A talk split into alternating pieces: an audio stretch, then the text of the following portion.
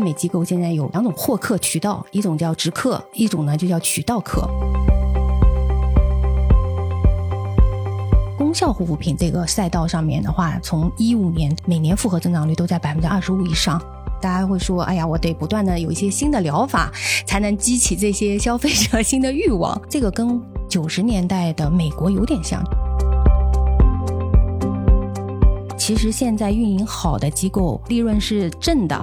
可能都不多啊。水光啊，就是黄金微针啊等等，对于很多机构来说是把它当做拓客的。一些机构也跟我们抱怨说，渠道的这个提成甚至占了它一半。哇！这么多敏感肌，随着这几年能够看到它整体的比例是不断的提升的。所以做过头的时候，有时候你看两颊红红，你会以为是皮肤很好，但实际上是皮肤在发炎。对的，是这个意思吗？是的，是的。哦，既然是医美嘛，它其实不是每一个项目对于每一个人都适用的。Doctor Obagi 他提到的说没有用，他不是说可能真的没有用，而是说你没有被验证有用。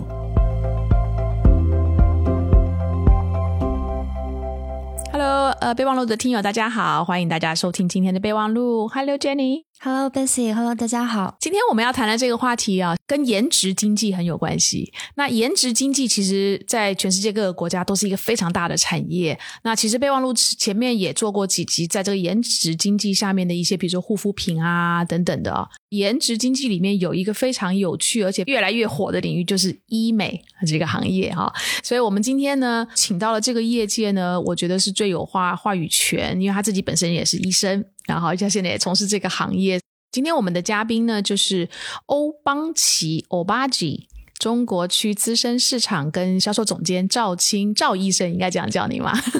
好，他是中医学专业出身，然后在其实，在药企呢工作了非常久，然后现在来来接这个算是一个国际品牌。好，所以我们欢迎赵总。Hello，各位听友，大家好，我是赵青。正如刚刚 Basic 提到的，那我之前呢是学中医，做了几年医生，后来其实一直在医疗行业。一七年年底吧，一八年初，然后我加入了八几。转入了这个功效护肤品的赛道，欧邦奇啊，这个牌子其实历史蛮悠久的。先请您来跟我们聊一聊医美这个行业，嗯，因为医美呢，我我相信有非常多的机会，但是应该有很多的坑。好，是的，这两天如果大家对医美比较。啊，感兴趣的话也看到很多一些新闻，好事不出门，坏事传千里。那最近可能我们大家都很关注，像山东有一家什么叫喜悦吧，好像有一个医美诊所，有一些对于消费者的一些不良的一些引导，然后甚至有一些威胁到消费者的这样的一个情况。医美呢本身，我觉得它其实是一个很专业的领域。对，至于这两个字，医美就是医疗美容，所以理论上。这个美容是在一个医疗机构由专业的医疗人员来帮你进行的一个美容的过程，是这样的意思吗？是的，这几年其实监管是越来越严格了。早几年的话呢，可能在医美初期的发展的过程中间，其实是有一些很多不透明的。就我们可以看到，有越来各种各样的一些诊疗的措施。今天一种什么这个呃热玛吉，明天一个水光针，有各种各样的一些治疗的措施，似乎是给人感觉是。每个人都适用，呃，如果你不用，好像这个你就错失了一次变美的机会。那所以呢，很多一些可能也是因为，呃，医美赛道呢，就是还是比较多的一些是私人的一些诊所，在这个诊疗的过程中间，它还有一定的这个追求利润的这样的一个啊目的在。所以的话呢，其实也把一些很多的一些治疗，就是把它放大了。我要是不做这个治疗，好像我就会比别人差一些。嗯，但事实上。既然是医美嘛，它其实不是每一个项目对于每一个人都适用的。以前其实很多一些医美呢，因为整个市场也不是很规范，真正的一些好的医生他并不愿意从公立医院出来，对这个行业的话，在前期有一些很大的一些影响。嗯，这个也是我想请问您的啊，就是说这医美这个行业的整个的链条，比如说从。我不晓得这这个链条，比如最上游的是谁啊？但是像您刚刚讲的医生，嗯，是是所有只要取得皮肤科医生资质的或者是执照的医生，他都可以开跟医美有关的机构吗？不管是诊所或者是，其实并不是，就是它这里面还有分呢。就刚刚看到有一些整形外科，它其实要求你有外科医生的这样的资质。对，那在医美诊所里的话呢，它其实里面会涉及到很多类的项目。但是呢，最早的时候，因为管理要求并不高，所以其实很多跨行的。就是甚至有的 有的地方就允许，哎，你中医也可以转，就是啊，你去学重新学习这个 诊疗啊，没有，其实中医也有皮肤学。我们说有助内必行助于外，其实当你的内在有问题的时候，你的皮肤一定会有各种各样的表象。但是呢，可能有一些外科的呃诊疗的手段的话呢，可能确实不是每个医生你都有这个能力的。在高校里面，相关的专业也比较少。那因此的话呢，其实很多的一些诊疗或者是说手术是啊，在上游的，比如说品牌厂家啊，给到一些辅导指导，然后医生在进行呃诊疗的一个过程。然后包括对于环境的一个要求，就是整个医疗环境的一个要求，就是比如说啊无菌环境啊等等各方面，让我们感到就是说，其实还是有很多需要。提升的空间，但现在其实很多越来越多的一些就是公立的医院的医生，然后也投身到这样的一个啊市场里，那其实对于整体的这个医疗水平的提升是有非常大的改善的。嗯哼哼，消费者怎么保护自己？如果像您刚刚这样讲，就是说，因为我我相信现在绝大部分的不管什么年纪的女性啊，都可能都有参与到这个 医医美，做做这个啊，做做那个，所以当他们走进一家。这个医疗机构，不管是私人的诊所，或甚至有一些比较专业的 SPA，嗯，也会帮你做一些推荐。就对，从一个消费者的角度，我我该怎么样来去确保我今天选择的这个医生，他是有专门的资质训练，然后。他的技术是我可以相信的。其实这几年，其实包括像新氧平台的一些呃出现，其实还是让这个行业越变得越来越透明。比如像上海这样的城市的话，其实在监管上要求是很高的。你是属于门诊部，还是属于医院，还是诊所？那它其实不同的这个资质有不同的规范。和要求，那其实可以查到相关的资质。然后医生的话，那职业医生的话呢，其实相关的那个他都是有职业医师证的啊。然后这个职业医师证也是在官网上面都可以查询得到的。那现在很多的医生呢，也比较有这样的意识了，就是很多一些医生也会走到前台来去参加各种各样的一些呃面向消费者的活动，让更多的人了解他，然后让更多的人知道他的专业所在。嗯，然后刚刚您也提到说，其实有一些。高端的 SPA，其实这个也是很多医美机构很重要的一个渠道。呃，消费者可能认知到医美是通过这样的一些日常的生活的这种啊 SPA 馆，然后他建立了一些比较信任，然后这些咨询师会帮他做一些推荐。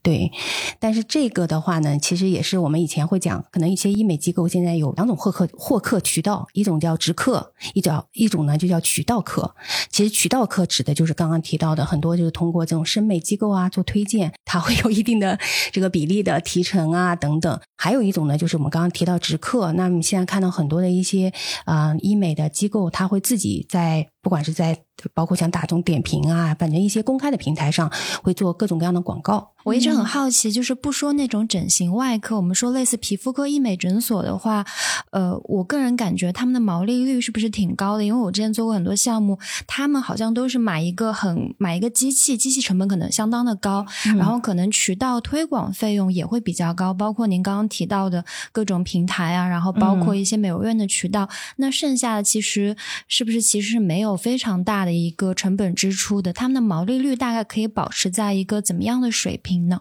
其实对于医美机构来讲的话，你可能不能看单次呃治疗，因为它里面还会涉及到人，涉及到场地，所以的话，就是从毛利率上来看，你要是看单次治疗可能还可以，但是从它整个机构的运营上面来看的话，其实现在运营好的机构，这个利润是正的，可能都不多。啊，对，跟我们想象的可能并不太一样。那在去年像疫情之下，当然这个也是我也是道听途说啊，很多一些机构也跟我们抱怨说，渠道的这个提成甚至占了他一半。哇，这么多，那么也就是说，他做一项诊疗的这个治疗，那他可能有一半费用就会到渠道上去。就是从机构来讲，他们慢慢的也在转型。这几年，就是说我希望能够去做更多的直客生意，就所谓的这个让消费者直接能找到我，而不是通过其他的渠道来找自己到我。去直接做拉新。对的，对的，对的。大的一些所谓的这个利润毛利比较高的，其实还是那些整形的手术类的。但是它这个利润高里面呢，因为还含有技术在，就是医生的技术，你很难来衡量说它这个价值几何，对吧？因为比方做个双眼皮，那你可能对你来讲，可能你说一万块钱贵还是两万块钱贵，但是你做完了以后，如果说就没有达到你的审美的要求，它做完了以后你要再进行再一次的修复的话，那这个可能对于消费者本身身体上也有很大的伤害，费用上面也会有更高。皮肤类的产品，随着去年疫情，大家也会发现说，嗯，随着这个存量客人啊越来越多，新客拓客越来越难的情况呢，皮肤类的这样的一个呃产品，其实对于诊所的运营是越来越重要了。有些手术可能对于有些女士来说，一辈子可能做一次或者做两次，但是皮肤不一样，它是每天要喂养的。那个皮肤指的是现在脸上面的，嗯，那其他的就是身体上的，比如抽脂啊这些，都都是算在这一手术隆鼻，这些都是算手手术，但双眼皮也算手术嘛？开一个简单的双眼皮也是手术，只要是动刀的，我们就说就算是手术。嗯跟皮肤类相关的，现在其实比较多的，像光电类的项目啊，然后还有就是刚刚提到的一些微创的，就是什么水光啊，就是黄金微针啊等等。其实对于很多机构来说，是把它当做拓客的。为什么它这个项目是拓客的项目？它其实用到的耗材并不多，它可能初始就是一呃仪器一次性的投入，但它后续的话，它不需要用什么耗材，那它只要量用的大，对它来讲就能摊薄它的成本，它就可以通过这样的一个项目，能够吸引更多的就是第一次接触医美的这样的消费者。进来以后，希望他再做一些所谓的升单呀，啊，拓展新的项目啊，啊，所以这就是为什么点评上面很多医美机构他们会把什么水光针啊，嗯然后这些黄金微针这些作为他们放在那个 banner 上面的一个推广，然后会有一些价格的推广。其实它是为了能够先把客人拉到店里面来，是吗？是的，哦，所以这种就是在在西方，我们讲把客人圈进来了之后，开始挤牛奶，先用一个门槛比较低的产品拉他进来，然后开始不断的跟他说：“哎，你这边要加一点，那边要加一点。”到最后，你以为你原来做的只是这个，结果突然间发现几年下来花了非常多的钱在这个机构上面。对的，对的。嗯特别我说这两年因为呃疫情的这样的一个调整，还有呢，我觉得人的审美也在变。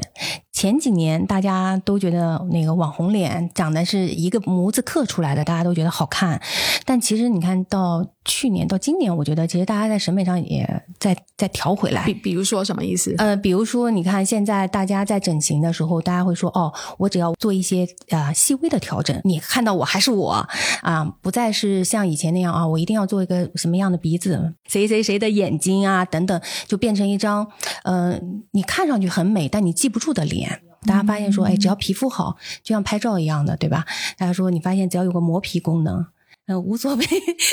你要不要垫鼻子，你都会发现它美很多。很多人说我其实是想美，但我并不想美的变成其他人。嗯，那我只想在我原来的基础之上做得更好一点。那可能调整皮肤的状态是更容易达到的。个性化，哎，个性化，个性化。对，然后我我也想顺着刚才 Jenny 的问题啊、嗯到底都是谁在发明跟设计这些新的疗法？我在小红书上面随便看一看啊，有好多我根本都。不不不明白，然后有好多新的东西，美国还是欧洲，我看到有这种，好像以色列也有也有出非常多的这种医美的仪器，对吧？大大小小的，嗯，对，应该还是这些比较科技比较发达的国家，好像在这块上面做的啊、研发会更多一些。像激光类的仪器，其实以色列是还是做的很多的。嗯功效护肤品的话，尤其在成分的研究上面，在配方的研究上面，其实欧洲、美国还是走在比较前面的。对的，嗯包括日本。您从专业的角度看，您觉得大部分是智商税吗？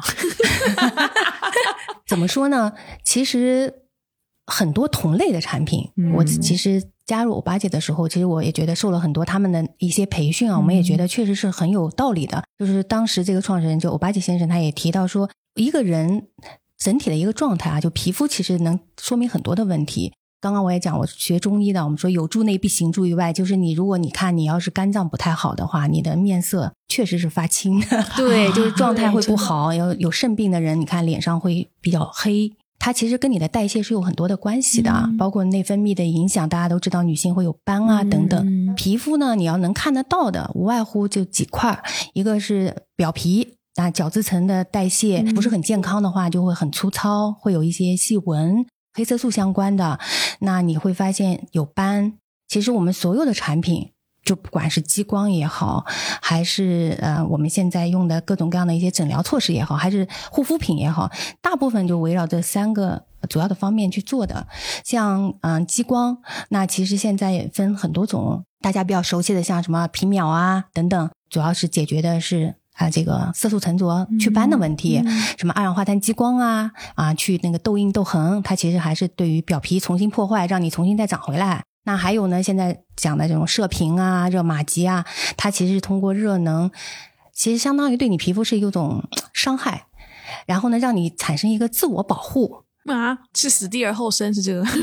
对，就我们皮肤其实是人体最大的一个器官，对，人体的皮肤是占了我们整个体重的这个百分之十六，所以大家说皮还是挺厚的，所以它其实起到一个很大的一个保护的一个作用。有的时候大家开玩笑说家里的灰尘啊，就是说其实大概百分之五十是你家里人的这些各种皮屑的这种代谢物。真的？对，百分之多少？百分之五十。对，是你不断的在产生，而且我们脸上的皮肤其实有相当一部分是死掉的这个角质细胞，但它即使死亡以后，它在你脸上还要至少待两周的时间。那待两周的时间，但是它还是很重要。如果没有它的话，那其实你也会产生很多的问题。嗯，很多的仪器就基本上就是解决这些问题。但是呢，同样类型的问题呢，也有。差不多类型的机器能够去帮助解决，但是从品牌方来讲的话，或者从机构来讲的话，大家会说：“哎呀，我得不断的有一些新的疗法，才能激起这些消费者 新的欲望。”皮肤科医生给我们的建议，他就说，其实，啊，日常做做水光啊，他说就是非常好的一个保养了。嗯，对，他说不必要做太多过分的这样的一个治疗。前段时间好像官媒也有提出来说啊，这段时间大家都在刷酸，不能呃随随便便的刷酸，只能到医疗机构才能够进行刷酸。子细胞在脸上其实它是非常有作用的，所以当你过度的去清除掉它的时候，那你的皮肤就会变得敏感。嗯，所以其实敏感肌随着这几年能够看到它整体的比例是不断的提升的，包括其实大家每天爱敷面膜。也是没有必要的，应该是这么说。哦，真的不要天天敷就对了。对，因为它其实也是会让你的皮肤过度水合。那过度水合以后呢，其实你表皮的这个角质层就很容易脱落。所以你敷完以后，你感觉你的脸很亮，就相当于刚刚那些死皮都掉了嘛。但是呢，你这些死皮都。不断的掉的话，你脸上就会失去一些屏障。那失去屏障以后，你看很多人现在就会脸上会有红血丝呀，然后会有敏感呀，然后就会出现各种各样新的皮肤问题。嗯，皮肤本身如果它是健康的，它就已经是很好的一个状态了。只要你不过度的伤害它，日常的物理防晒做好，那基本的这就可以做到一个不错的状态。所以做过头的时候，有时候你看两颊红红，你会以为是皮肤很好，但实际上是皮肤在发炎。对的，是这个意思吗？是的，是的。皮肤就像这个大自然一样的，就是你一旦破坏了它的这个生态，它就会给你一些颜色看看，就会产生新的问题。所以有的时候你过度的去处理它，然后包括很频繁的做一些医美的项目，其实对皮肤都并不友好。有的人是满脸都是痘痘，还在那种发炎期的状态，大家可能就去做激光了，说我要去痘印、痘坑。但其实显然这个阶段，你首先要解决的就是炎症的问题，然后再来做下一步的方案。但是我我们从消费者的角度来看哈，因为透过非常多的营销的手段，我们每天会在各种平台上面看到，哇，有这个新的做法出来了，那个又有一个新的噱头出来，然后啊，新的仪器等等等等的。我们在营销上有一个词叫 FOMO，就是 Fear of Missing Out，就是哎，我好像不做，但我身边的朋友都做了，我会不会？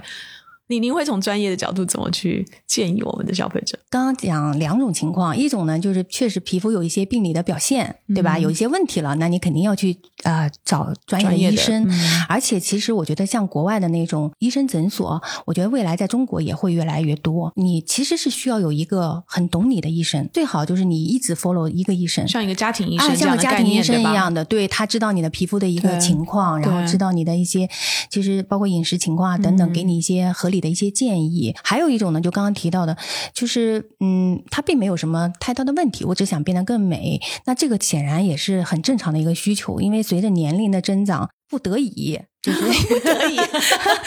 就是你会 会会变老。其实很大的原因，有的时候是外在的。这几年大家提到光老化嘛，最能干预的可能就是光老化这一块儿，你怎么能够去啊？通过物理的去啊规避掉，所以有的时候看老外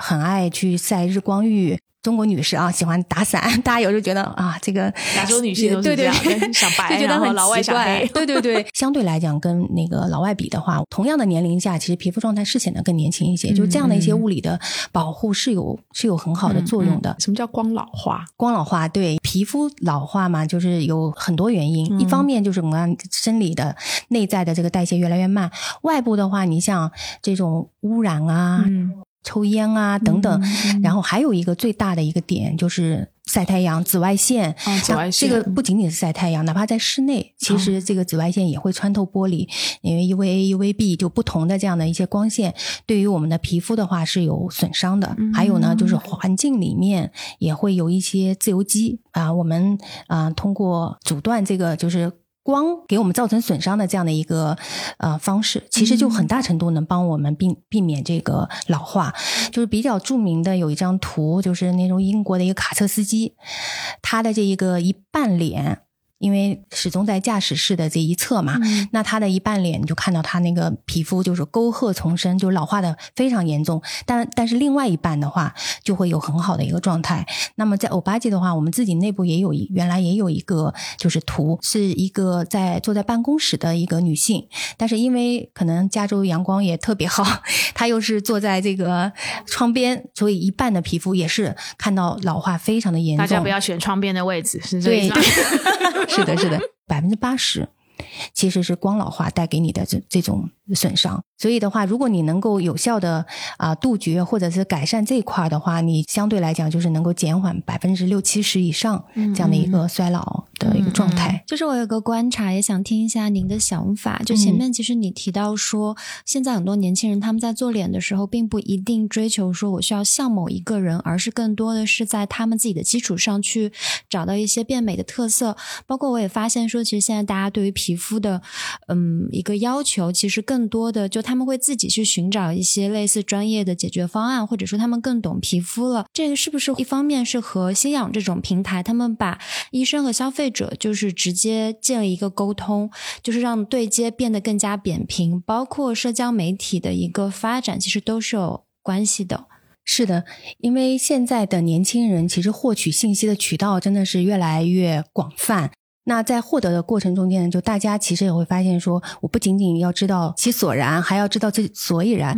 但我用这个产品的时候，我想知道说这个产品到底是怎么解决我的问题的。嗯这几年其实很多一些所谓的这个成分控也好，包括一些很多医生现在也成为比较著名的一些 QL，对吧？他们在一些啊、平台上发表一些啊、相关的专业内容，其实让更多的人发现说，哦，嗯、我们想要更科学的一些解决方案，我们想要。有更多的一些呃可信的这种可含科技含量的这个，或者是更高一点要求，就是有临床验证的这样的一些产品啊、能够帮我能够有效的解决这样的一个呃问题。那也因此的话，你看这两年其实整个护肤品这个市场吧，你可以看到整体来讲的话呢，也是还是一个呃增量市场，但是其实嗯、上涨的空间是小的。但是在功效护肤品这个赛道上面的话，从一五年每年复合增长率都在百百分之二十五以上，可见它这个增增速是非常的高。那大家对于这样的一类的这个护肤品，就觉得它从安全性上面、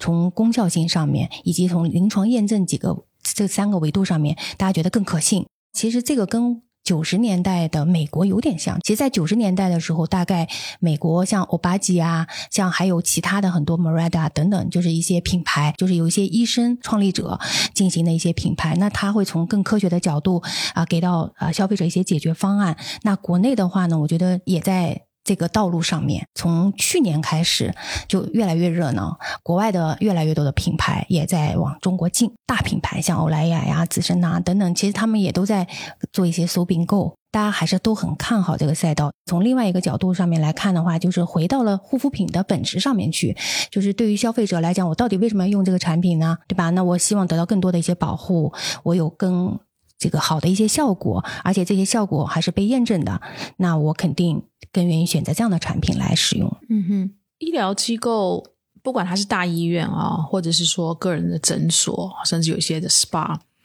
你刚刚讲就是当然他们会进非常多先进先进的仪器，然后当然还有就是说医师护理人员自己本身的技术啊。第三个很重要的就是他在里面用的产品。那我相信我们的听友里面如果有做脸习惯的朋友，一定会。一定会经常在做脸的时候，那个 SPA 他一定会推荐产品。我的经验是，大部分的品牌我是从来没有见过的。那当然，他都会跟你讲很多哇，这个牌子源自于哪里？什么瑞士啊，用瑞什么阿尔卑斯山的雪水雪水，反正就是一大堆的这种营销词啊。那我知道欧邦奇其实你们的这个通路的其中一个非常重要的，也是在这个医美的这个这个呃渠道里面。就说这些医美的机构，他们在选，如果不是他自己开创的这个。品牌啊，产品，他要选择跟别的产品或者品牌合作的时候，他怎么选？他们他们通常应该是会选，就是说这个对自己的利润贡献度高的嘛，是吧？其实早几年的话呢，就是您刚刚提到的这种现象是最普遍的。那这个也为什么我们看到在广东啊？大大小小的化妆品厂是特别的多，可能几万家都有。这些厂家的话呢，大部分他们生产出来的产品都去了哪里呢？这么多家，你也没听过那么多牌子呀，因为他们也没有牌子，基本上都进入了这样的一些生美的一些渠道啊，或者包含一些医美的渠道。早几年的时候呢，有一些医美，大家但凡有一点连锁，比如说我有个三家五家，就想找到一个像广州的这样的一些 CMO 工厂，然后做一个自己所谓的定制化的一个产品。但是的话呢，其实这里面就会有很多的一些问题。首先，嗯，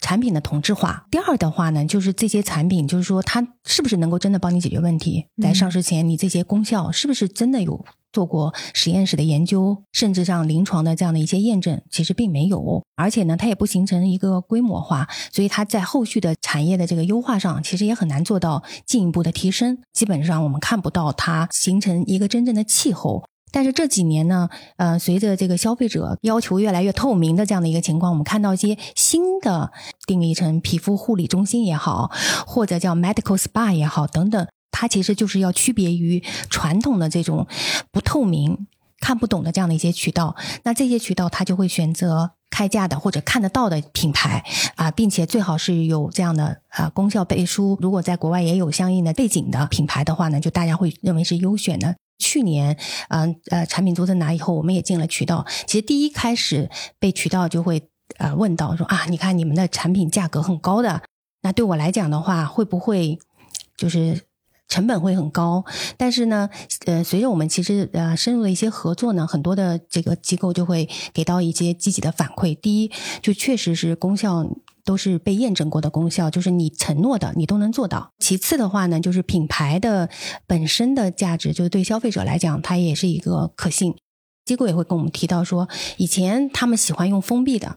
就说最好你这个产品仅供我这个渠道，然后在外面查不到价格，然后我可以把价格卖高。那慢慢的，其实大家在呃经营思路上也会在改变。他我不需要每一个产品都要赚很多的钱，那我希望通过这个来建立跟消费者的一个信赖。是。所以欧邦奇，我我我知道你们是一个其实历史很悠久的品牌，一九八八年就在美国成立的。欧邦奇这个名字其实就是创办人的他的姓，对吧？是 Doctor 欧欧巴吉嘛，对吧？欧邦奇蛮有意思的一个看法，就是他认为现在在市面上的一些开开架式的，我们叫 OTC 的护肤产品呢，大部分时候对于皮肤是没有太大的。用处的，因为它是一个量产的，它没有办法针对每一个人实际皮肤的状况来去对症下药吧。嗯。那他的理念就是说，如果你觉得你的你的肌肤有什么状况，不管这个状况你是想要就是说因为肌肤老化你要变年轻，还是说你是真的有一个就病理学上的这样的一个状况，他都建议就是说消费者要去找专业的医生，让医生帮你判断你的皮肤是出现了什么样的情况，就对症下药这四个字啦，嗯。就说推荐你，或者是说他会告诉你，那你这样的状况你应该要用这些产品，然后你的步骤是什么，然后你用了回家用了之后呢，他后面还要再帮你追踪，然后你这段时间用了这一系列的产品，哎，皮肤得到了改善，他会再建议你下一个阶段你要用到不一样的这个产品，所以他他本身的那个理念是这样，所以。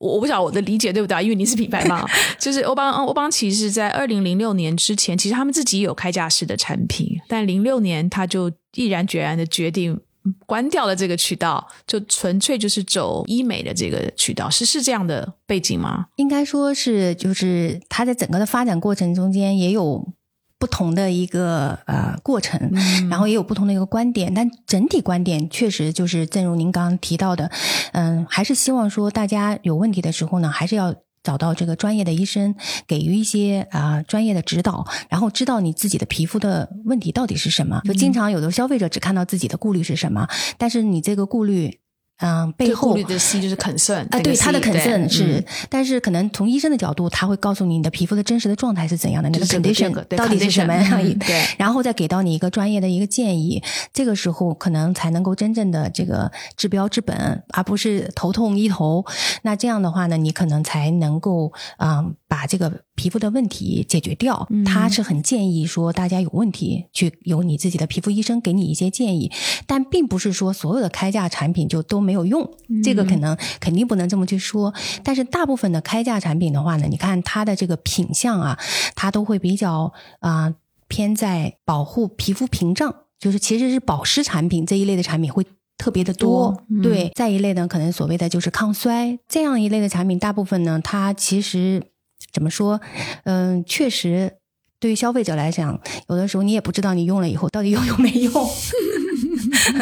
对，所以现在其实我们说功效护肤品。其实每一个产品理论上它在生产出来的时候，它都是奔着有功效的。所以现在，嗯，国家最近也是，就中国也是发颁布了很多的一些新规嘛。以前我们说普通护肤品，那它意思说你只是普通覆盖在脸上，变成一个物理的屏障，那你这个就是普通护肤品。但如果说你的成分能够渗入到肌肤了，然后同时能改变一些肌肤的结构，产生一些不管是良性的还是怎么样的一个作用，那实际上它就是带了功效了。那带了功效呢，你就要验证你自己确实有功效。Doctor Obagi 他提到的说没有用，他不是说可能真的没有用，而是说你没有被验证有用，你有没有去在实验室、在临床经过啊、实验去呃确认它有什么样的一个作用？嗯比如说啊，大家认为我加了烟酰胺都能美白，那其实这个也显然是一个误区。首先，这个比例是怎样的，肯定要达到一定的浓度，它才能够起到这样的一个效果。同时的话，因为护肤品它里面的成分特别复杂，嗯那经常很多护肤品里面那个复方得有几十个，彼此之间的这个作用，你也不确定它到底还能够产生什么样的一个作用。因此，呃，他认为你真正说你自己有效，那你就是这个配方象限下产生的这个产品，一定是要在临床有过验证的，才是有效的产品。我有个疑问，就是因为我知道你们也卖，你们现在也卖面向消费者的产品。我自己因为买过，就是早 C 晚 A 这个概念嘛，就是一嗯方面就是其实他们相对来说，像这种功效型护肤品，它的效果会比较猛。像敏感肌的话，其实一开始用 A 醇的话，你不能一下子每天都用，它很多时候要一开始皮肤去做一个测试，看看我是不是耐受。嗯像这些很多知识，其实消费者他们可能并不能完全掌握。另外一方面，他可能也不知道说我用 A 醇，那我是不是只能用其他的有其他成分的产品？像这些的话，现在呃中国市场上面消费者一方面他们大概是通过什么渠道去了解到这些知识的？另外一方面就是我还蛮好奇，像品牌的话，像你们会不会因为就是他会对专业性有一点要求，而去让一些消费者就没有办法就不敢去选择你们？刚刚有提到，在功效护肤品上面的话呢，我们会嗯，大部分都是有些医药背景的啊，要么就是有医生背景的，要么呢有很多的一些这个公司的话呢，有一些医药的背景。那因此，它其实在选择产品上面的话呢，其实成分相对是比较精简的，那功效是比较明确的。就比如说我们讲 VC 能够。很明确的告诉你，比如 VC 的浓度能到十、二十、十呃十五、二十五这种的话呢，其实普通的一般的这种护肤品的呃品牌是很难做到的。这个 VC 就是什么左旋呃左旋 VC，或者是其实 VC 它也是分为就刚刚提到的呃原型和它的衍生物。那左旋 VC 呢是它的原型，因为它就更加 容易被皮肤吸收。OK，对对对，但是这种活性成分呢，它也非常不稳定。当你刚刚提到的是说，哎，浓度很高。有一些人就会觉得它是很猛，用下来反应就会很强。这也是为什么，其实前面 Doctor 欧巴吉提到说，你最好是啊问一问医生，为什么会有这么多不同的浓度呢？越高越好吗？其实并不是对每个人都是越高越好的，要看你皮肤的状态。包括像刚刚提到的啊 A 醇，其实维 A 类的产品是非常非常好的一个产品，它功能非常的完善啊，它基本上。在什么色素沉着，在抗老，它都是，嗯，应该说有很多相关的临床研究，就是验证它确实有这样的一个效果。而且在呃酸类的产品里的话，现在大家听到像果酸啊。水杨酸啊，等等维 A 酸，跟它们比的话呢，它其实还能够促进你肌肤胶原蛋白还有角蛋白的增生，让你的皮肤结构确实发生一些改变，然后促进你变得更年轻。但是呢，在过程中间，有的时候我们就说，嗯，它有点像刷墙啊，你刷墙的时候是不是得把那个老的那个墙铲掉以后，你才能刷上新的？你直接在上面刷，是不是 刷不上去啊？我听着就觉得好痛。对，但其实没有那么厉害啦。就是所以在这个过程中间，它其实确实需要一些专业的指导。从品牌方角角度来讲的话，其实我们也是会嗯做很多的一些科普。你比如像在知乎啊，比如说我们之前像联合丁香医生啊，很跟很多的一些皮肤科的医生，然后也希望让他们来告诉消费者，有些情况它是正常的。就是你就刚刚提到像刷墙，就是你一定要经历那个阶段的。只不过这个阶段你完全可以让它变得更加的啊 soft，变得更柔和一些。皮肤我们说它其实是一个系统，处理它的时候一定是我们现在说多靶点，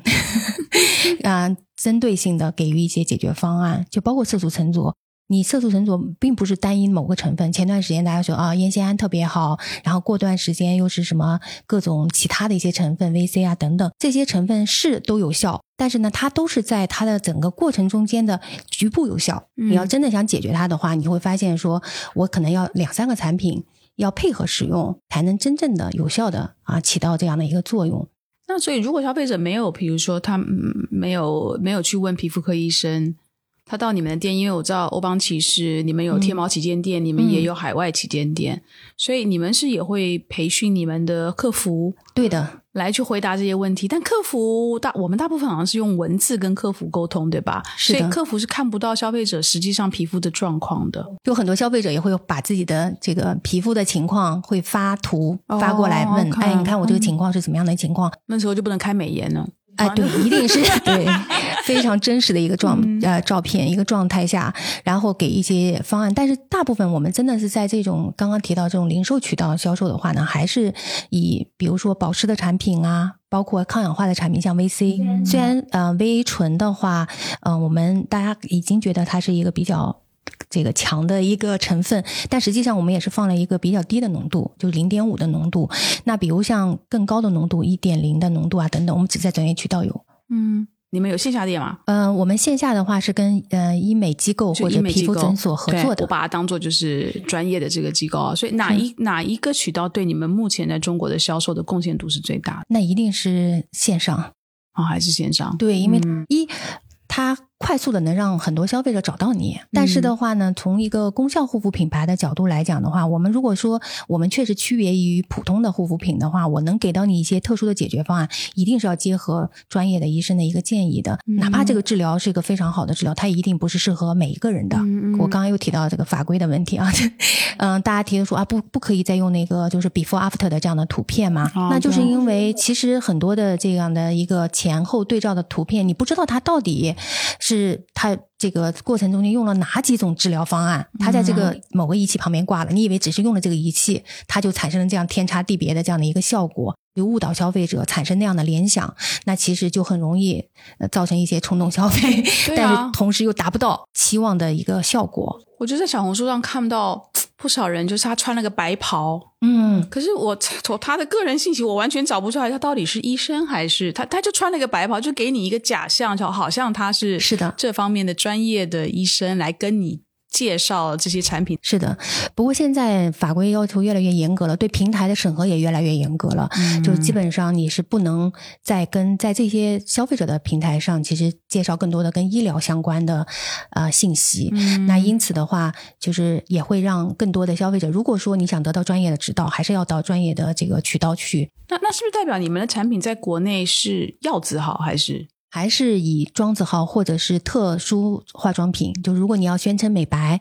你还是要包括防晒，在中国的话都需要申请特殊化妆品。然后呃，普通护肤品的话呢，你如果要宣称你有某种功效的话，你也需要用临床的实验来。呃，做验证，像我们这个欧邦奇在美国，其实三十多年以来，很多医生信赖它的原因，也是因为它每一款产品上市前都经过一些临床的研研究，哎，可是这些临床研究是不是研究美国人？哎，这一点的话，就是欧巴吉这个先生当初创立的时候，我觉得他还是胸怀世界的，有远见是吧很 有远见。对我们每一款产品都进行 Fitzpatrick 六型人种的这样的一个哦测试。这个六型人种，它其实 Fitzpatrick 就是通过这个刚刚讲的光照，这紫外线对皮肤呃产生不同的变化。就比如说，我们就看到黑人啊，嗯，他的皮肤很细腻的，他们很难变老。真好。对，就是黑色素，所以它其实是好事儿。所有的成分啊，在身体内，我觉得它都是扮演着两种角色。它其实一方面它就是能够保护你对紫外线的一个伤害，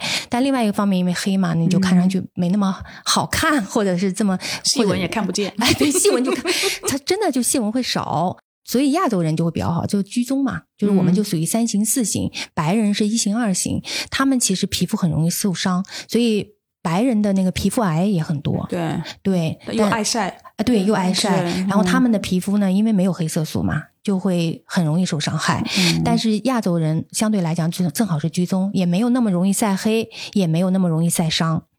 对，那我们呃这个品牌所有的产品都进行这个 Fitzpatrick 六型人种的测试。对于亚洲人甚至黑人，他黑人其实也会用美白的产品，因为它其实不不是让它变白啊，它这样让这个色素变得均匀。哦，对，皮肤变亮。变亮，对吧其实你的皮嗯肤一均匀，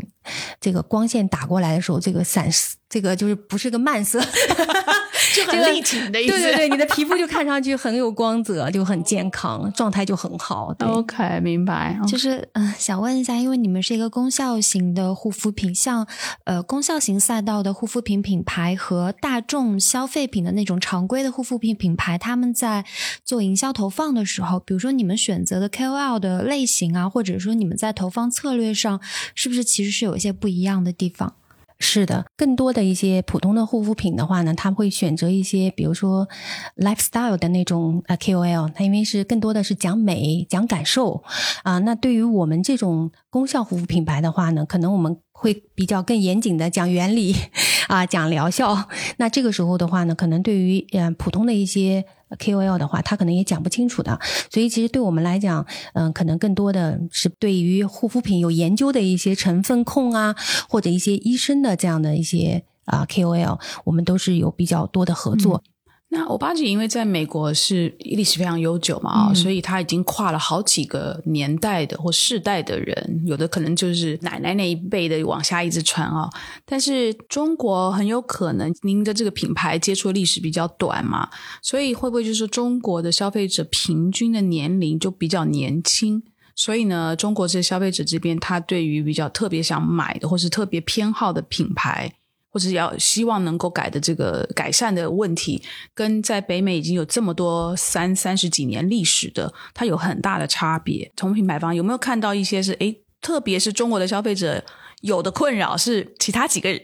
人 型是没有的，所以他会特特别针对中国的消费者做一些产品的开发吗？应该未来会有。中国的话，基本上在前面几年，大家提到功效护肤品，认为就是治疗敏感肌的产品就是功效护肤品，对吧？基本上早几年，嗯、进口的品牌还有国内的品牌都是这样的。那其实，在国外的话，嗯、我们之前嗯市场部的同事也跟我有提到说，哎呀，这个美国人这个做的 DA 真的很奇怪。这个看上去一点也不时尚，为什么呢？因为它 DA 上面通常是一个母亲带着一个女儿，D D I 是什么？就是一个宣传页放在诊所的，对对对。他说这个实在看不懂，我说这个其实就是证明它的历史，因为在美国我们的产品线是倒过来的。确实，就像您提到的，他给的原来的人群，核心的人群大概四十岁左右。嗯而且的话呢，因为最早刚刚提到它的最基础的一条产品线是以美白抗衰为主的，就淡斑为主的。嗯人成成长到一定的年龄以后，年龄也大了，有孩子了以后呢，会带着孩子再来用欧巴姐的产品。其实我们后续嗯有什么祛痘系列的产品啊等等，这个都是在后面的阶段慢慢的研发出来的。那在这个中国的话呢，其实情况确实是非常大的不同。对，我们在电商的那个大数据平台上可以看到，二十五岁左右的人群最多。是非常多的，对，非常多，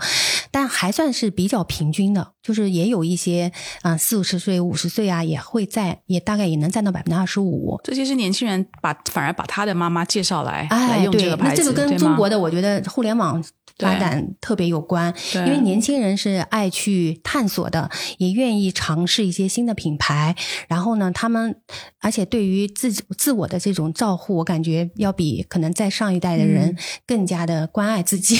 然后他们愿意发现好的东西啊、发现完以后可能再介绍给身边的人。因为当时我们自己也在考虑说，发现我们这个有些产品针对的特别 target 的这些人群啊，你发现找不到，因为他们也不看，可能也不看小红书。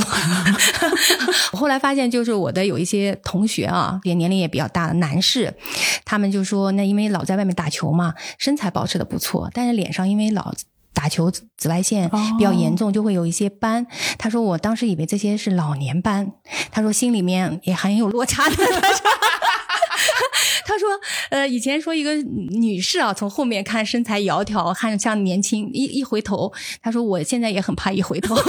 脸上有老年斑。后来其实我有介绍我们的一些产品给他使用，用完以后他呃确实有非常好的效果。他就说，哎，你这产品非常好，非常适合男士。关键这些男士在哪找他们呢？不知道他们在哪里。对，对，因为很多的男士，我们也问他，我说那你现在产品你是怎么选择的？他说太太用什么，基本上我们就用什么。太太买什么就对对对对，太太买什么我就用什么。嗯，你你你们品牌做私域吗？这感觉好像就是说，也用过你们产品的消费者，他会介绍他身边的朋友、他的爸爸妈妈等等，嗯、我们其实现在没做还，没开始做，对，还没开始做。嗯但是这个呢，确实是，嗯，对我们来讲，我们要考虑的。嗯然后我们始终还是希望能够坚守这个专业的渠道。嗯在美国，大概你看三十多年，百分之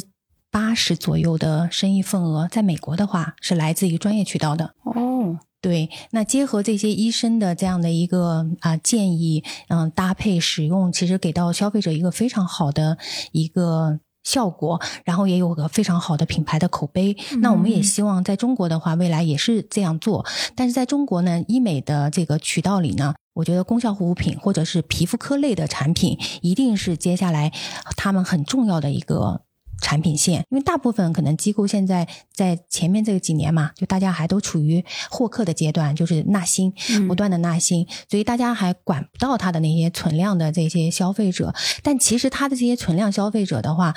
就是我们讲的最好的私域，嗯，就嗯不需要我们品牌建立私域，这这些全是你很精准的人群，因为他对美是有要求的。那同时包括消费能力啊等等，那只是说，嗯、机构有没有？真的说，我站在消费者角度来说，我给你一个全套的解决方案。嗯那大家肯定要对于他的这些消费者要精细化的管理和运营。嗯那其实皮肤科类的产品或者是功效护肤品，一定是很重要的一个手段，能够让消费者达到满意的效果的一个重要手段。嗯那对于机构运营来讲的话，功效护肤品一定是对他们很有益的补充。嗯，我估计机构可能做那些项目都来不及了，他没有时间。对，现在是完全没有时间，大家就说啊，我还没空看这个产品。对对对，嗯。但是在国外的话，其实一个比较成熟的机构的话，它其实大概应该有百分之十五到二十的收入是来自于功效护肤品的，嗯这个嗯。才是一个比较健康的生意状态。其实对于普通的消费者来讲的话，我自己觉得啊，包括男士，我觉得，嗯，大家都要有一瓶自己的 VC。其实 VC 是也是一个非常全面的一个成分，而且又它的这个刺激又非常低，它有这个抗氧化的作用。然后呢，它还能够嗯、在早上其实合并这个呃防晒的这个乳乳液有。具备一定的抵抗紫外线的这样的一个能力，所以它对光老化的修复和预防都挺有作用的。同时，我刚刚提到它还能够美白。我们那个培训师也讲，他说：“我觉得每个女人都要有一瓶自己的维 C。”